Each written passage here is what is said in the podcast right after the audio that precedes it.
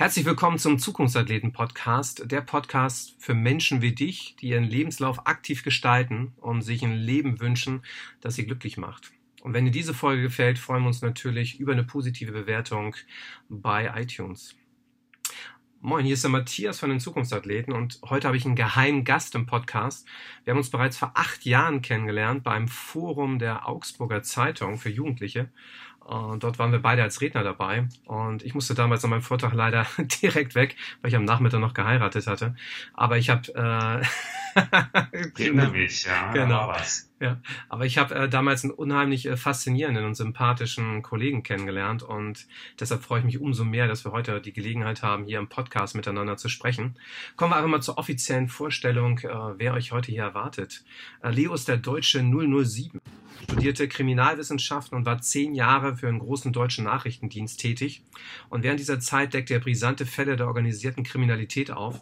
Sein Spezialauftrag war das Anwerben und Führen von Informanten. Und als Experte für unterbewusst ablaufende Denk- und Handlungsmuster brachte er fremde Menschen dazu, ihm zu vertrauen, ihr geheimes Insiderwissen preiszugeben und langfristig mit dem Dienst zusammenzuarbeiten. Und in kürzester Zeit wurde er so zu einem der erfolgreichsten Agenten Deutschlands.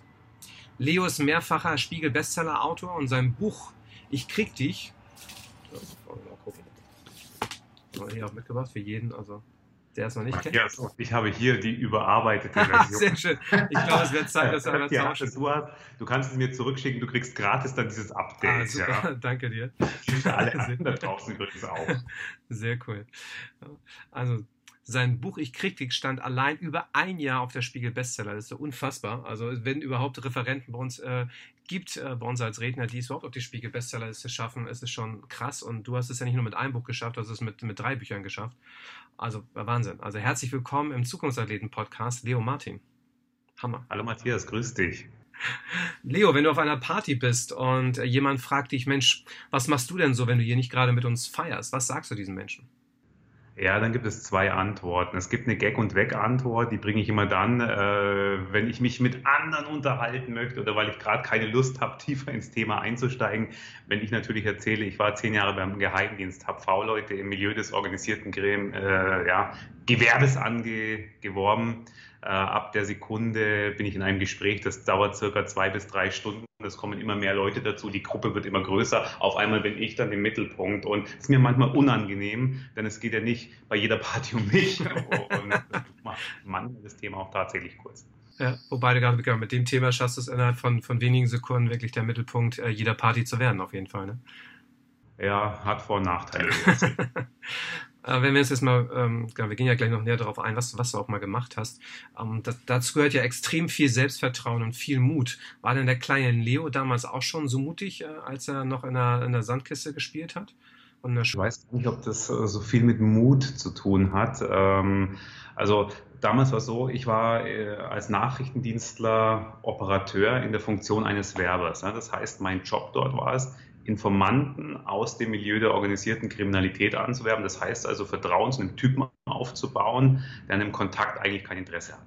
Und früher hat man gesagt, ein Werber, das muss ein gestandener Mann sein, ein Familienvater, Mitte 40 bis Mitte 50, der sich die Hörner abgestoßen hat, dem man kein X mehr für ein U vormachen kann. Und diese Strategie hat man dann gewechselt und ich war einer von den ersten drei Kandidaten, mit denen dieser Pilotprojekt, äh, mit denen dieses Pilotprojekt gestartet wurde. Äh, man hat nämlich gesehen, organisierte Kriminalität ist nicht nur ein sehr männliches Thema, sondern auch ein sehr junges Thema.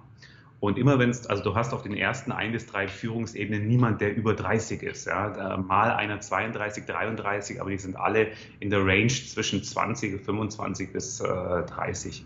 Und wenn es darum geht, eine Beziehung aufzubauen, da geht es um Gemeinsamkeiten. Und das ist einfach ein Unterschied, ob äh, ich zu einem 22-jährigen Deutsch-Russen beispielsweise einen 45-jährigen Familienvater schicke na, oder jemanden, der im selben Alter ist, der dieselben Sorgen teilt, der dieselbe Sprache spricht, der dieselbe Musik hört. Ja.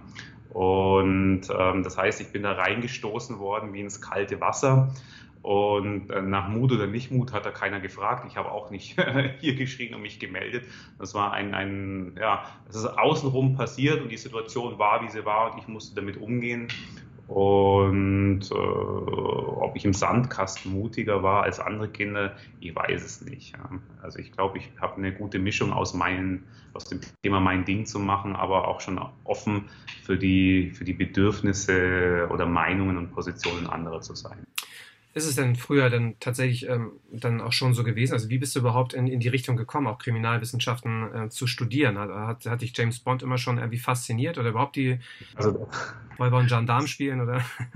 Das war immer schon der falsche Weg. Es gibt zig Bewerber bei den Geheimdiensten, übrigens weltweit, die James Bond im Kopf haben. Es gibt aber kein Einzelkämpfertum, keine Rambo-Manier, es gibt keine wilde Verfolgungsjagden gibt es schon, ja, aber es werden keine Häuserzeilen in Schutt und Asche gelegt. Es gibt auch keine Faustkämpfe, keine Schießereien großartig. Auf jeden Fall nicht bei einem westlichen Geheimdienst zu Friedenszeiten, sondern in Wirklichkeit ist es Teamarbeit, die wir machen. Da arbeiten Experten, Spezialisten für ihren Bereich in Teams zusammen, teilweise auch auf Zeit. Es werden kleine Informationspuzzleteile zusammengesammelt, dass man am Ende irgendwann das ganze große Bild hat. Und das ist Geheimdienstarbeit, wie sie wirklich ausschaut. Und dorthin zu kommen, als ich soweit war, man konnte das damals nicht planen.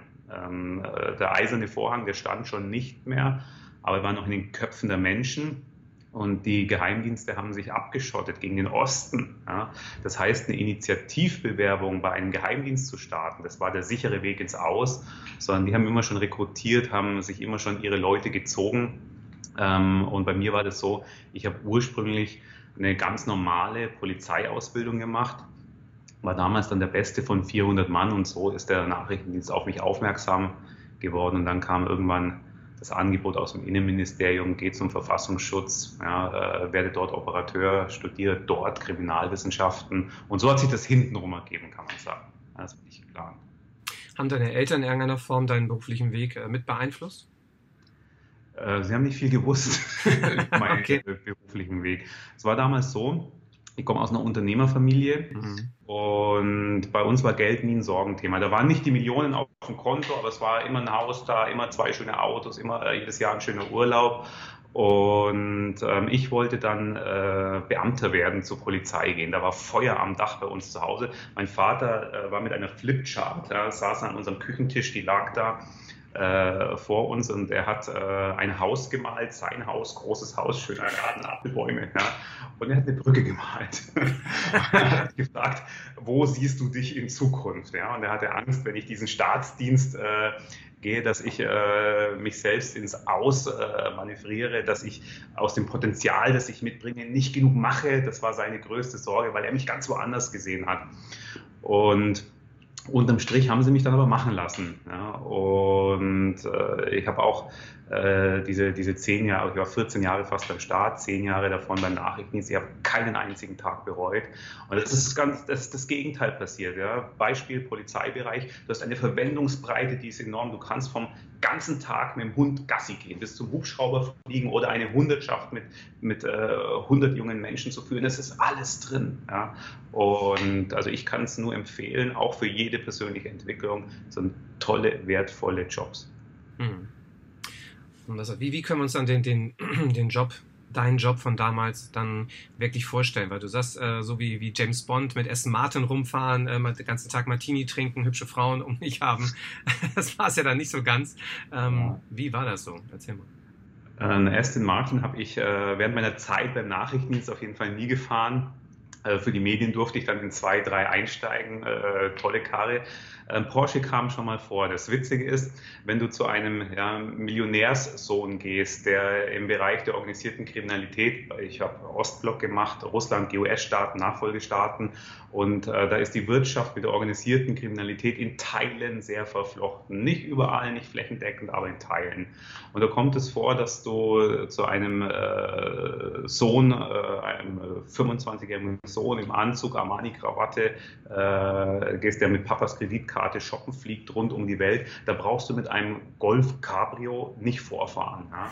Und ähm, es geht ja auch immer darum, im Umfeld der Zielperson nicht aufzufallen. Und da gab es schon mal tolle Autos, die wir gefahren hatten. Ich hatte mal eine Zeit lang einen Porsche. Für den hat aber ähm, übrigens kein Steuerzahler äh, bezahlt, keinen einzigen Euro, sondern äh, das läuft folgendermaßen. Autos, die für Straftaten verwendet werden, die werden vom Gericht irgendwann eingezogen, die landen auf einem Parkplatz Dort warten sie auf ihre Versteigerung und die Kohle geht dann in die Staatskasse. Okay. Und auf diesen Parkplätzen haben wir uns bedient, unsere operativen Fahrzeuge geholt, die ein Vierteljahr, ein Dreivierteljahr genutzt, dann gingen die dorthin zurück und es kam das nächste. Ja. Also mein Job war es, Vertrauensleute aus dem Milieu der organisierten Kriminalität anzuwerben.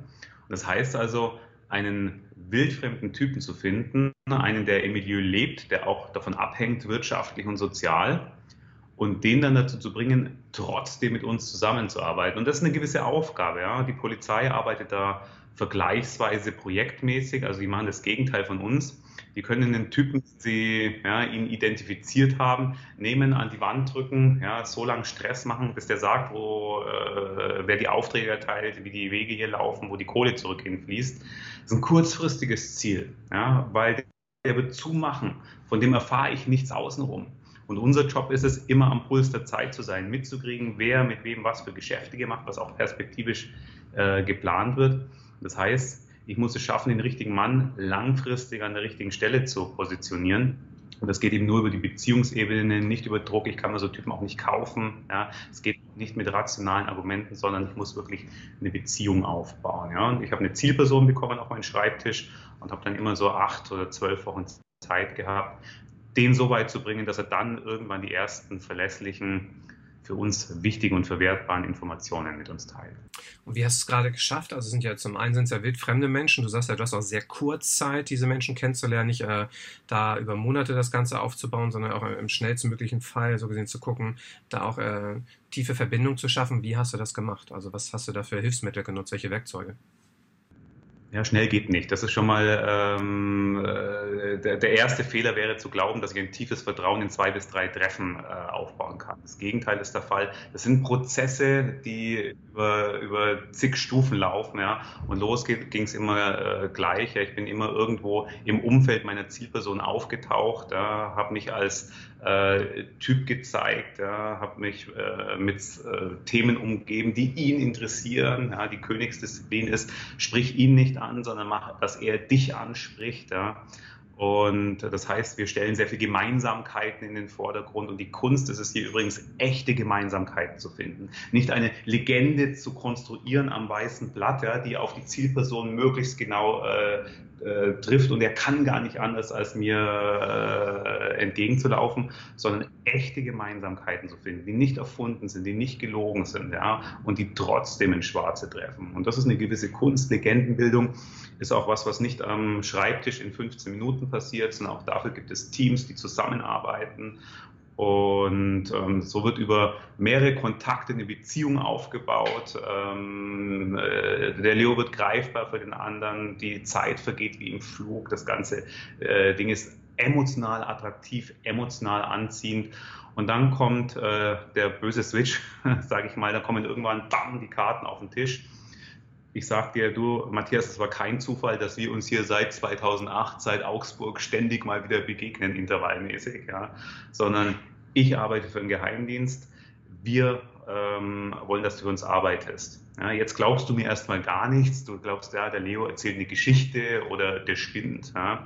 Das heißt, ich muss dir jetzt Insiderwissen auf den Tisch knallen, ja, äh, von dem du bis zu dieser Sekunde gedacht hast, das ist privat, das weiß außer dir und ein paar Auserwählten, sonst kein Mensch. Und dann geht's bam, bam, bam, bam und dann fällt dir erstmal die Kinnlade runter, du merkst, okay, da ist ein Sparringspartner auf Augenhöhe und der weiß es nicht erst seit gestern, sondern schon die acht oder zehn Wochen, die wir uns hier ständig begegnen. Ja, das ist ein Punch ins Gesicht, das ist eine emotionale, extreme Drucksituation das, äh, da ist auf einmal Wissen auf dem Tablett, von dem du Frosch im Hals, ich erinnere mich an früher, da kommt der ganze Druck wieder hoch.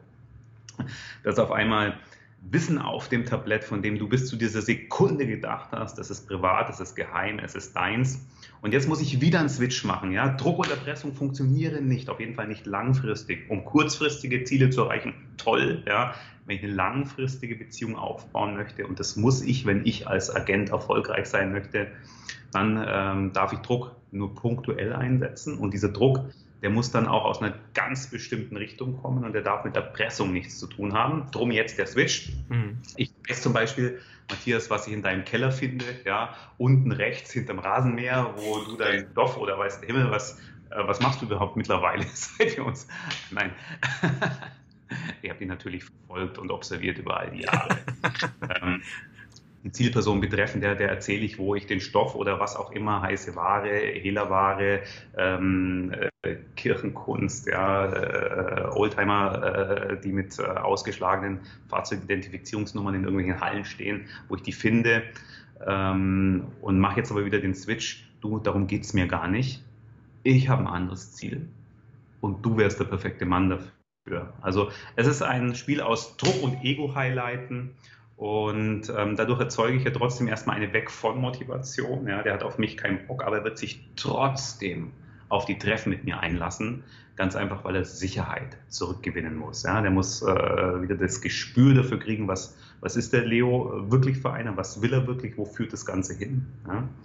Und jetzt äh, lass ihn nach Hause gehen. Ja? Das heißt, ich erzeuge das erste Erlebnis. Ja? Und zwar ist das Erlebnis, okay, der weiß alles oder auf jeden Fall viel zu viel und es klicken nicht die Handschellen. Ja, es gibt auch keine Bedrohung, kein Erpressungsversuch. Es ist kein Blaulicht an der Lagerhalle.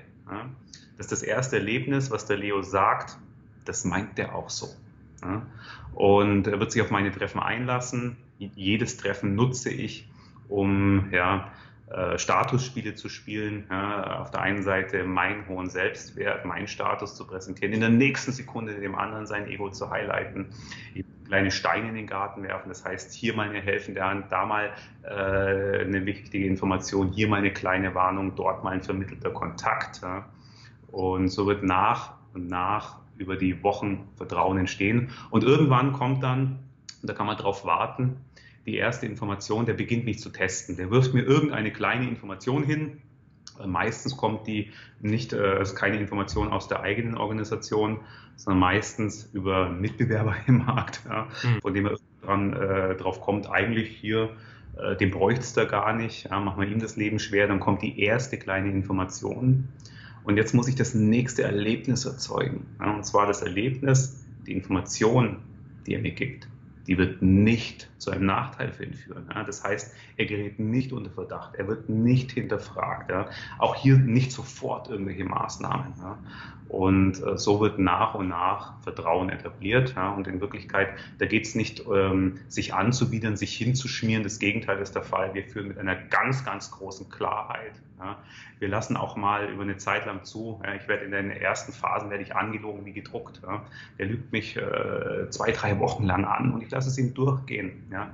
Ich markiere das immer. Ich sage immer, du, keine, also wie du das jetzt darstellst, ich habe ein komplett anderes Bild und ich gehe auch davon aus, dass du dasselbe Bild haben müsstest wie ich. Aber okay, wenn du das sagst, dann ist das halt äh, für mich für den Moment so. Mhm. Und es gibt keine Abwerten, keinen Druck machen, keine, keine in irgendeine Form hineinpressen, aber irgendwann, bam, holt es ihn von hinten wieder ein.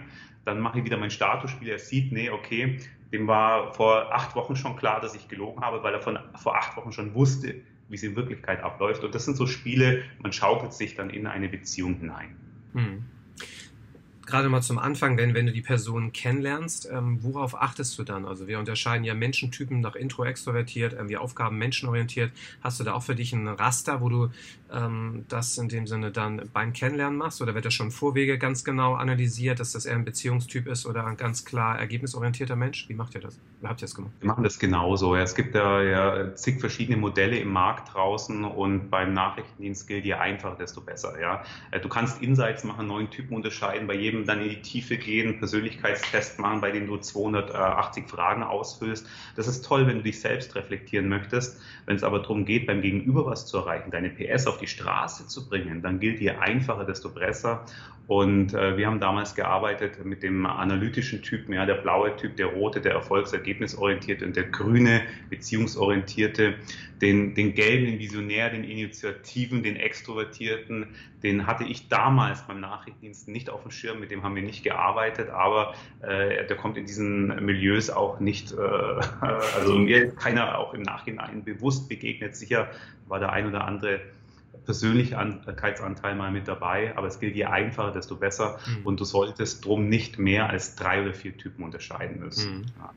Das heißt, die meisten sind dann schon eher die, die, die rot-blauen dann gewesen, ne? Also komplett äh, ist ja das typische, typische Profil dann eines Kriminellen, in Anführungsstrichen, ne? Äh, was für ein äh, Profil Den, den rot-blauen, also einerseits sind den absolut extrovertiert. Nein, das kannst du gar nicht sagen, das kannst du gar nicht sagen. Also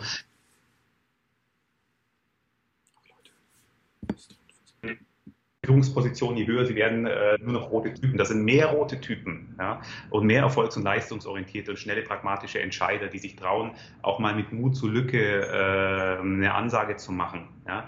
Weil die, diese rot-dominanten Machertypen eben in unserer Leistungsgesellschaft ihre Talente, ihre Stärken besser leben können. Ja? Und trotzdem gibt es bei großen Konzernen auch Typen, die blau oder grün sind. Ja? Das mhm. heißt, jeder hat überall seine Berechtigung, sie gehen halt nur einen anderen Weg. Ich bringe dir ein ganz ähm, äh, ein, ein Beispiel aus meiner Praxis damals. Ähm, ich habe äh, einen Typen schon über Monate ähm, äh, geführt ja, und da kamen die ersten wirklich guten Informationen. Also er war kurz davor, dass er von mir an einen V-Mann-Führer übergeht.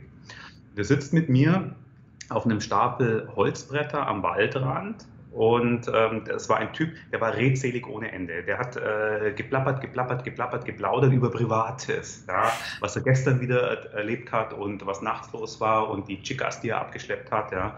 Und über, über das Fachliche, was mich eigentlich interessiert hätte, da hat er sehr viel selektiver mhm. Ähm, äh, geredet. Aber da ging es los, dass die ersten vernünftigen Informationen kommen. Und an diesem Tag war schon alles anders. Da war er nicht so redselig, da hat er einsilbig geantwortet ja, oder auch manchmal gar nicht. Er saß im Auto neben mir, hat eigentlich mehr äh, nach rechts zur Scheibe rausgeschaut, als Kontakt zu mir gesucht. Und irgendwann frage ich, äh, äh, sag mal, was ist los heute mit dir? Und dann kommt die klassische Antwort, die du von zu Hause kennst, nix. Ja. Äh, ist aber Bullshit, irgendwas ist da, aber er macht die Klappe nicht auf. Und dann sitzt er schweigend auf dem Stapel Holzbretter am Waldrand. Ja. Und irgendwann sagt er dann, Leo, weißt du, warum ich heute nicht rasiert bin? Und ich sage, keine Ahnung, hast du verpennt? Er fand äh, also es nicht witzig, ja. Und das war ein Versuch gewesen, die Situation aufzulockern. Der Schuss ging komplett nach hinten los. Und sagte, nein, weil ich mich heute Morgen im Spiegel nicht anschauen konnte. Ich habe das nicht ertragen. Hm. Dann war Stille. Ja? Und die Stille war gefühlt endlos und irgendwann sagt er dann, äh, wo der Schuh drückt. Und zwar hat er in der Woche zuvor einen, ja, über einen ehemals sehr guten Kumpel berichtet und äh, ihn ans Messer geliefert und jetzt hat ihn der schlechte Gewissen geplagt. Ja. Und dieser V-Mann war zum Beispiel ein Kontaktertyp, ja, also nicht rot-blau, ja, ein kompletter Beziehungstyp und trotzdem war er im Bereich der organisierten Kriminalität unterwegs, trotzdem hat er auch dort sich ganz clever etabliert und aufgebaut. Und äh, ich bin eher der rot-dominante Machertyp. Das heißt, ich hätte mir jetzt in derselben Sekunde circa 20 Lösungen aus der Hüfte schießen können, warum er sich nicht schlecht fühlen muss. Ja? Aber was hätte der dann gedacht? Der hätte nur gedacht, hey, äh, du verstehst mich nicht. Ja?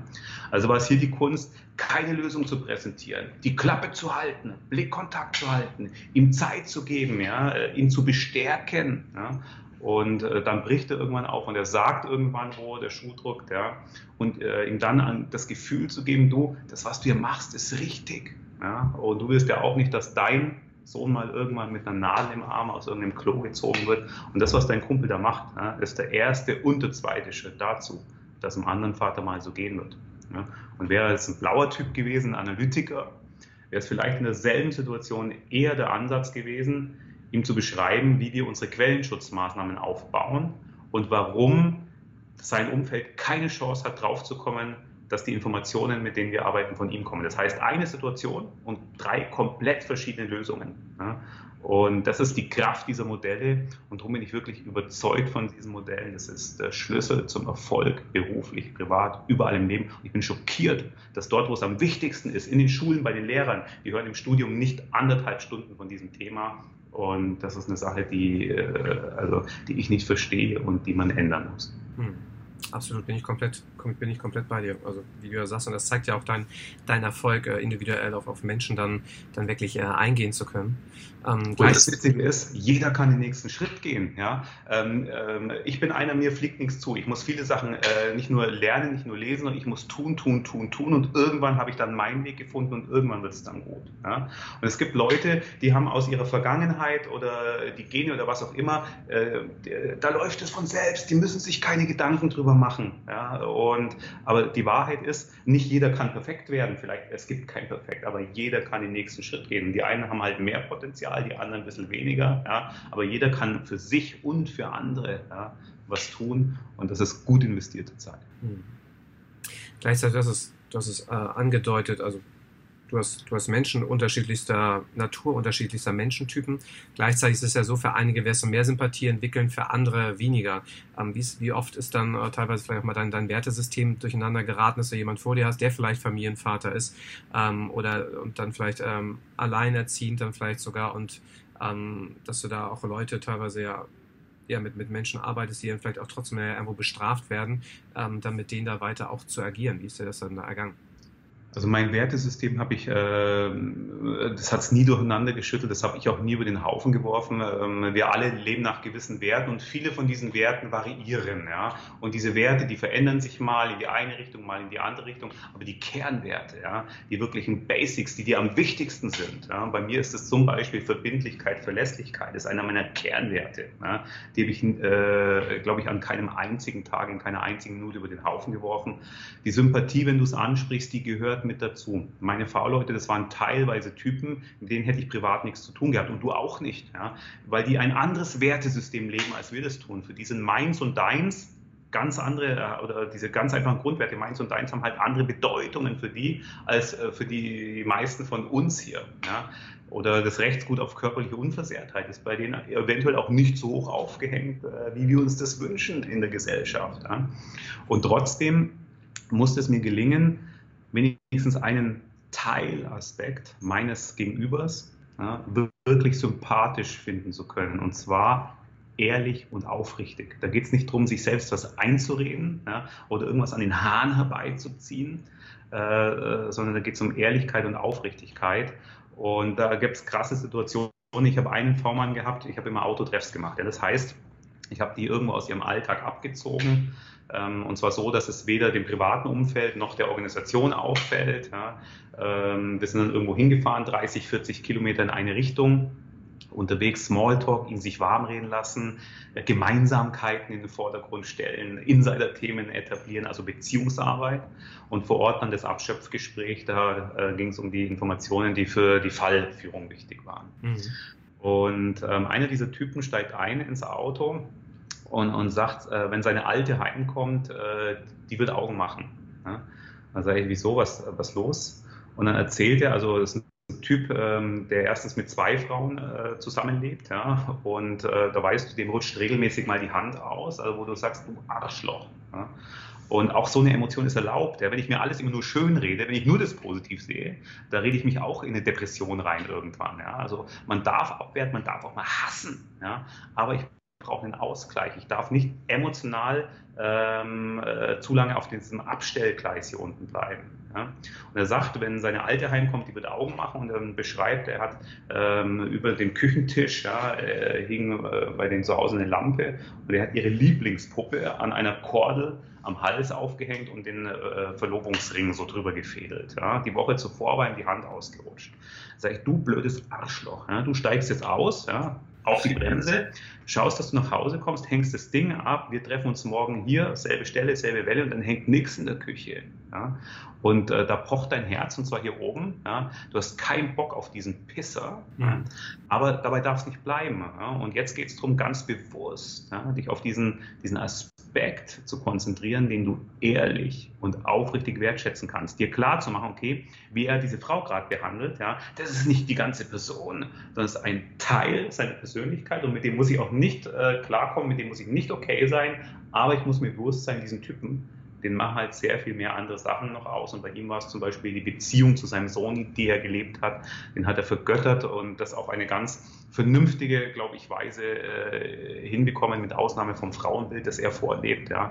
Und ähm, so, so schaut man sich dann wieder in eine emotionale Balance. Und nur dann habe ich die Chance, eine wirklich aufrichtige Beziehung langfristig hinzubekommen. Und darum geht es. Das heißt wirklich der, der, der Kern, also der, der Schlüssel im Endeffekt, um mit gerade mit Menschen, die du teilweise vielleicht sogar abgrundtief hassen könntest oder die, die weniger fast nur kriminelle ähm, Energie in sich tragen, äh, um mit denen wirklich klarzukommen, auch deine Emotionen auch teilweise wieder runterfahren zu können, wenn du gerade diesen, diese Hass, diese negative Emotion spürst, ist wirklich dann zu gucken, okay, was ist an diesem Menschen positiv, um wirklich dann den Dreh da zu kriegen? Das ist ein Schlüssel, aber das ist erst der zweite Schlüssel. Es geht früher los, es geht bei dir los. Ja. Also ich habe mich ähm, mittlerweile zehn Jahre beim Nachrichtendienst und auch in der Zeit danach, ich habe mich seit 20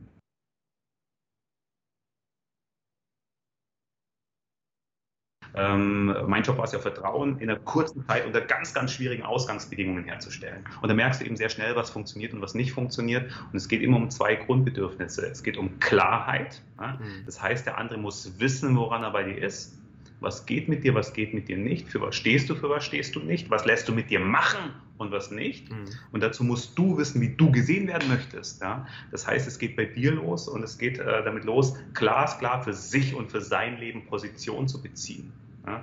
Das ist übrigens die schwerste Aufgabe an dem Spiel und erst dann macht es Sinn, sich über das zweite Grundbedürfnis Gedanken zu machen, wenn wir über Wertschätzung, Fairness, äh, respektvolle Kommunikation auf Augenhöhe reden. Äh, das macht erst Sinn, wenn ich selbst weiß, wo die Reise hingeht. Ja, und das sind diese zwei Pole, Klarheit geben, der andere muss wissen, woran er ist und dann trotzdem eine respektvolle Kommunikation auf Augenhöhe zu führen. Das ist leicht, wenn es um nichts geht, ja, sondern erst recht in Konfliktsituationen diesen Respekt, aber auch die Klarheit zu leben. Das sind Beziehungen, die sind manchmal nicht ganz einfach, ne, aber das sind die, die die Chance äh, haben, am nachhaltigsten zu sein.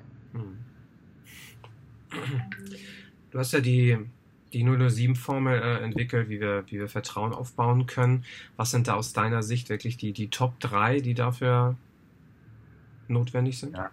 Ähm, äh, Klarheit schaffen, Position beziehen, ja, festzulegen, was geht mit mir, was nicht. Ja. Das ist der erste und wichtigste Schlüssel. Der zweite Schlüssel ist respektvolle Kommunikation auf Augenhöhe und zwar erst recht in Konfliktsituationen. Und der dritte wichtige Schlüssel sind Gemeinsamkeiten, die ich in den Vordergrund stelle, Insider-Themen, die ich etabliere, Rituale, die ich etabliere. Das ist der schnellste Weg äh, zum Vertrauen. Das Ganze kann ich unterstützen durch Statusspiele. Auf der einen Seite meinen hohen Selbstwert, zu zeigen, dass ich auch genau weiß, was ich möchte, wer ich bin und wo ich hin möchte, dass ich auch den Weg dorthin kenne. Aber in der nächsten Sekunde, und das vergessen viele gerade Führungskräfte, dem anderen sein Ego zu highlighten, ja, ihm zu zeigen, wo er seine Stärken hat, äh, was für einen Beitrag er leisten kann, ja, was ich vielleicht sogar äh, so gern könnte wie der andere.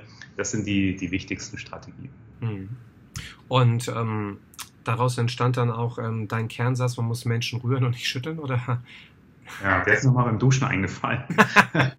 ähm, ich habe es gehasst. Ja. Du hast mich ähm, eingeleitet als der deutsche 007. Äh, äh, ich hätte gekotzt vor ein paar Jahren noch. Ja. Entschuldige. irgendwann ist schon in Ordnung. Mittlerweile gelingt es mir. Gut, dass wir uns nicht persönlich sehen.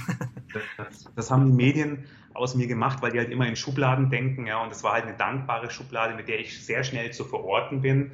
Aber für mich war es immer wichtig, so mein eigenes Ding zu machen und zu zeigen, nein, nachrichtendienstliche Arbeit, das ist nicht Rambo-Manier, James Bond, Einzelkämpfertum, sondern es ist genau das Gegenteil, ja. Und drum fand ich diese Schublade schwierig für mich, bis mir dieser Satz eingefallen ist. Also ich habe äh, erlebt, okay, die Medien machen das aus mir, ob ich es will oder nicht, das wird passieren, das ist so. Ja. Mhm. Und dann kam irgendwann äh, zu dem Thema Vertrauen aufbauen, Menschen Menschen gewinnen. Das ist ja das äh, äh, mein Thema, ja, auf das ich am meisten Bock habe. Ähm, und dann fiel mir dieser Satz ein, wenn du Menschen gewinnen willst, dann musst du sie rühren und nicht schütteln. Ja. Und seitdem bin ich komplett okay mit jedem deutschen 007. Und die Aussage dahinter ist, dein Gegenüber ist ja in der Regel nicht dumm. Ja. Der spürt genau und zwar sofort, was abgeht. Ja. Das heißt, versuch's nicht mit Druck, nicht mit Erpressung, nicht mit rationalen Argumenten, versuch's auch nicht mit irgendwelchen Psychotricks und so einem Scheiß. Ja. Der andere ist nicht blöd, sondern pack ihn dort, wo es am besten funktioniert auf der emotionalen Ebene. Und wenn ich dann noch ja, eine langfristige Beziehung im Kopf habe, dann läuft der Beziehungsaufbau wie von selbst. Hm. Du hast jetzt vor, vor elf Jahren dann deine Karriere beendet. Äh, wie bist du aus der Nummer rausgekommen? Weil ich stelle mir das, ja, also, dass das reinkommt, ist ja genauso wie es rauskommt. Das ist ja nicht mehr eben so, was ich drei, vielleicht eine dreimonatige Kündigungsfrist äh, und dann, dann war es das. Äh, ähm, wenn du ähm, Nachrichtendienstler bist, beim Geheimdienst arbeitest, dann hast du nicht mal einen Arbeitsvertrag. Ja? Das heißt, du arbeitest, das ist bei allen Beamten so, die arbeiten aufgrund einer gesetzlichen Regelung. Und das Beamtenmodell ist ja ein äh, vom Konzept her auf Lifetime aufgebautes Modell. Irgendwann anfangen, ständig dort bleiben und dann die Pension. Das ist dann für viele das große Ziel und äh, angeblich die schönste Phase, keine Ahnung. Ähm, das heißt, in diesen gesetzlichen Regelungen, es gibt nicht mal eine Kündigungsfrist. Es ist konzeptionell nicht vorgesehen. Und so war es dann auch bei mir. Also äh, ich musste meinem Arbeitgeber eine gewisse Phase einräumen, um meine Fälle zu übergeben, meine Projekte zu übergeben, meine Zielpersonen zu übergeben. Und bei mir war das so, ich war am Schluss die letzten beiden Jahre nicht mehr Operateur, nicht mehr draußen auf der Straße an meinen Zielpersonen, sondern ich war in Führungsprojekten, bin alle drei Monate durch einen neuen Bereich innerhalb des Hauses rolliert in Führungspositionen und ähm, äh, das heißt, am Ende so einer Phase äh, war der Moment gekommen äh, und ich war dann von heute auf morgen weg, kann man sagen. Die Entscheidung für mich, die ist eine, Zeit lang früher gefallen, ja, aber ich habe es relativ spät kommuniziert, um mir einfach die Wege offen zu halten, ja. wie jeder das macht, der vor so einer größeren Entscheidung steht. Und das war eine der größten Entscheidungen in meinem Leben bisher. Hm. Und was ist das? Jetzt genau. Und? Und nicht die schlechteste. es war damals eine tolle Zeit, aber jetzt ist es genauso schön und was, äh, wofür ich dankbar bin, dass ich beides erleben durfte. Ja? Dass ich äh, über die eine Welt sprechen kann, heute aber auch über die andere. Und die größte Freiheit, die ich zurückgewonnen habe. Ähm, ich habe ich möchte sagen, ich habe zehn Jahre lang gelogen, ja, aber ich habe unter Legende gelebt. Ja. Das heißt, ich war beispielsweise in Hamburg äh, und ein sehr guter Freund von mir erlebt äh, zwei Tage an der Zielperson und ich konnte nicht anrufen, sagen, du, hey äh, Jens, ich bin da, wie schaut's aus, äh, Bock auf ein Bier, sondern äh, ich hatte ein Leben allein im Auto, im Hotel, im Flieger. Ja. Ähm, äh, niemand hat genau gewusst, was macht er für einen Job. Ich habe immer erzählt, beim Geheimdienst gilt, die beste Legende ist die, die am dichtesten an der Wahrheit ist. Ja, das heißt, ich habe erzählt, ich arbeite fürs Innenministerium, wir machen Bekämpfungskonzepte gegen organisierte Kriminalität. Wenn der Minister pfeift, dann springt der Leo. So habe ich erklärt, warum auch mal an Wochenenden, nachts äh, und an Feiertagen, äh, ich, äh, warum ich halt unterwegs war. Und die größte Freiheit, die ich zurückgewonnen habe, ist, ähm, wieder drüber reden zu können, was mache ich, wo bin ich, ja, dich einladen zu können, dich mitzunehmen, dich unterwegs zu treffen. Und das ist eine Freiheit, die kann niemand nachvollziehen, der das nicht selbst mal anders erlebt hat. Das heißt, auch die Treffen mit den V-Männern, weil du sagst, du hast dich meistens im Auto getroffen, war das dann das Hauptziel, so gesehen, am besten, dass auch, dass, dass euch keiner sieht, weil ich meine, in dem Sinne, du wirst ja sicherlich du wirst ja einen anderen Namen gehabt haben. Äh, wenn ich jemanden auf der Straße trifft, den du wirklich kennst, ein guter Freund von dir, der spricht dich plötzlich an und dann mit einem anderen Namen, äh, wie stelle ich mir sowas vor? Also ja, schwierig. das doch nicht passieren darf, ganz einfach. Also Wohnraum, das heißt, dein soziales Umfeld ist nie Operationsraum. Das heißt, ähm, äh, Anfahrt zur Zielperson erstmal 400 Kilometer. Punkt. So ist es halt mal. Ja. Und es gibt, ähm, äh, also die, äh, ich muss im, im Umfeld meiner Zielperson irgendwie unauffällig sein, irgendwo untergehen, irgendwo so mitschwimmen.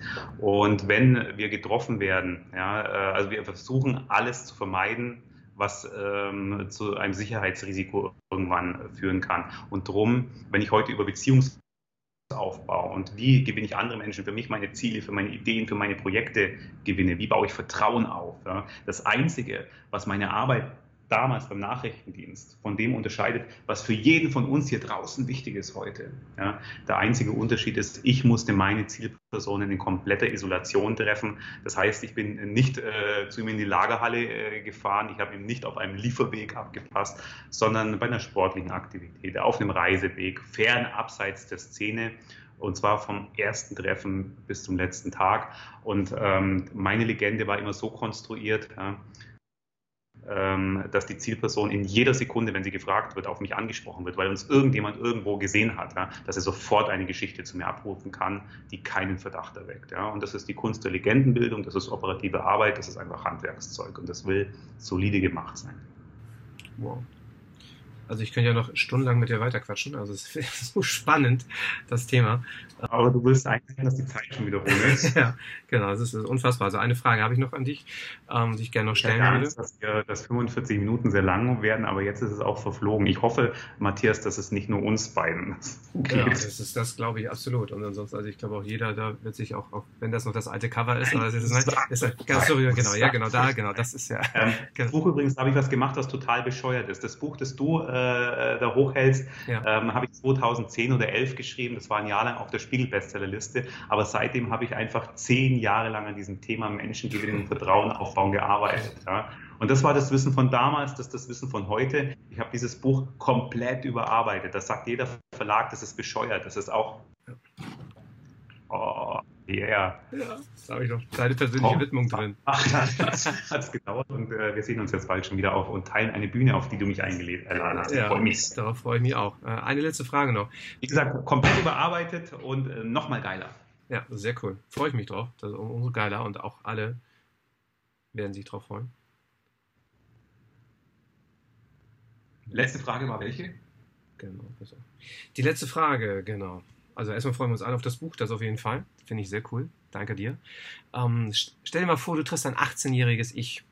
Und ähm, also den 18-jährigen Leo. Und der fragt dich, Leo, ähm, welche drei Tipps hast du für mich, dass ich in der Hälfte der Zeit dahin komme, wo du heute stehst? Was würdest du deinem 18-jährigen Ich mitgeben?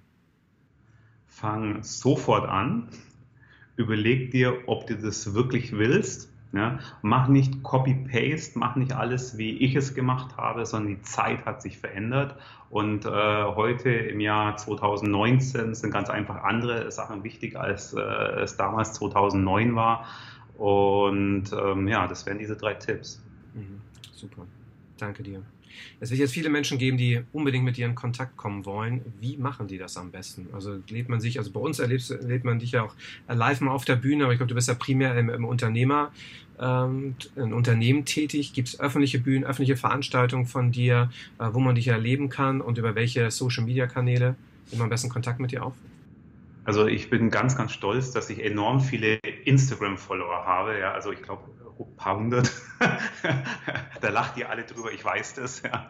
Ähm, also der einzige Kanal, den ich social medial wirklich nutze, ist Instagram, weil ich da Bock drauf habe. Ich lege es da auch nicht an. Äh, da kommen keine Sinnsprüche und sowas. Äh, also ich zeige halt, wo ich äh, bin, weil ich Lust drauf habe. Das mache ich für meine Freunde. Äh, da findest du mich und ansonsten www.leo-martin.de.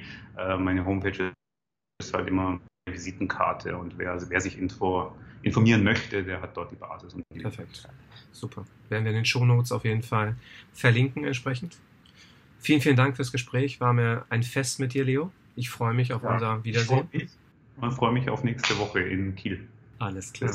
Leo, gutes Gelingen. Liebe Grüße. Ciao. Bis dahin.